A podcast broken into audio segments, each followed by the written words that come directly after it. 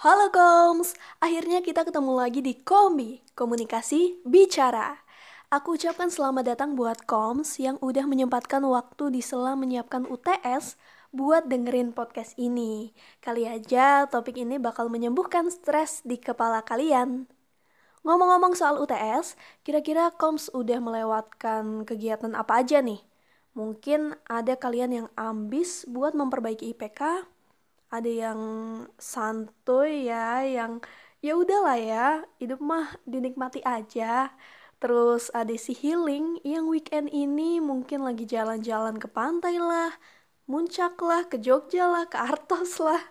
Dan ada juga si kupu-kupu yang abis kuliah online.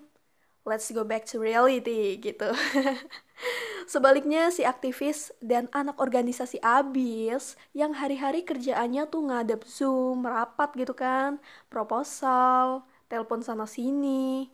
Mungkin kalau teleponnya sama teman sendiri yang notabene sesama cewek atau sesama cowok, dianggap wajar ya, tapi dalam beberapa kondisi, kita juga dituntut untuk interaksi sama lawan jenis, baik melalui media ataupun secara langsung.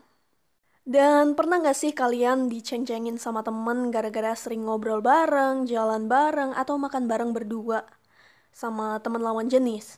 Nah, hal ini bisa menuju pada dua kemungkinan.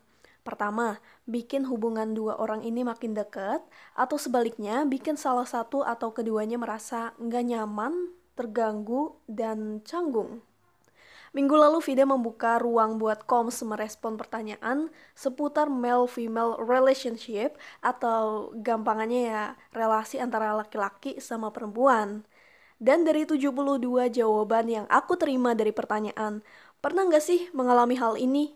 Hasilnya, 88,9% responden mengaku pernah diledekin, gara-gara punya hubungan baik sama lawan jenis. Menakjubkannya, ketika Koms ditanya gimana perasaan mereka terhadap situasi ini, 73,6% menjawab biasa aja. Terus sisanya? Nah, sisanya 19,4% merasa terganggu dan 6,9% merasa seneng.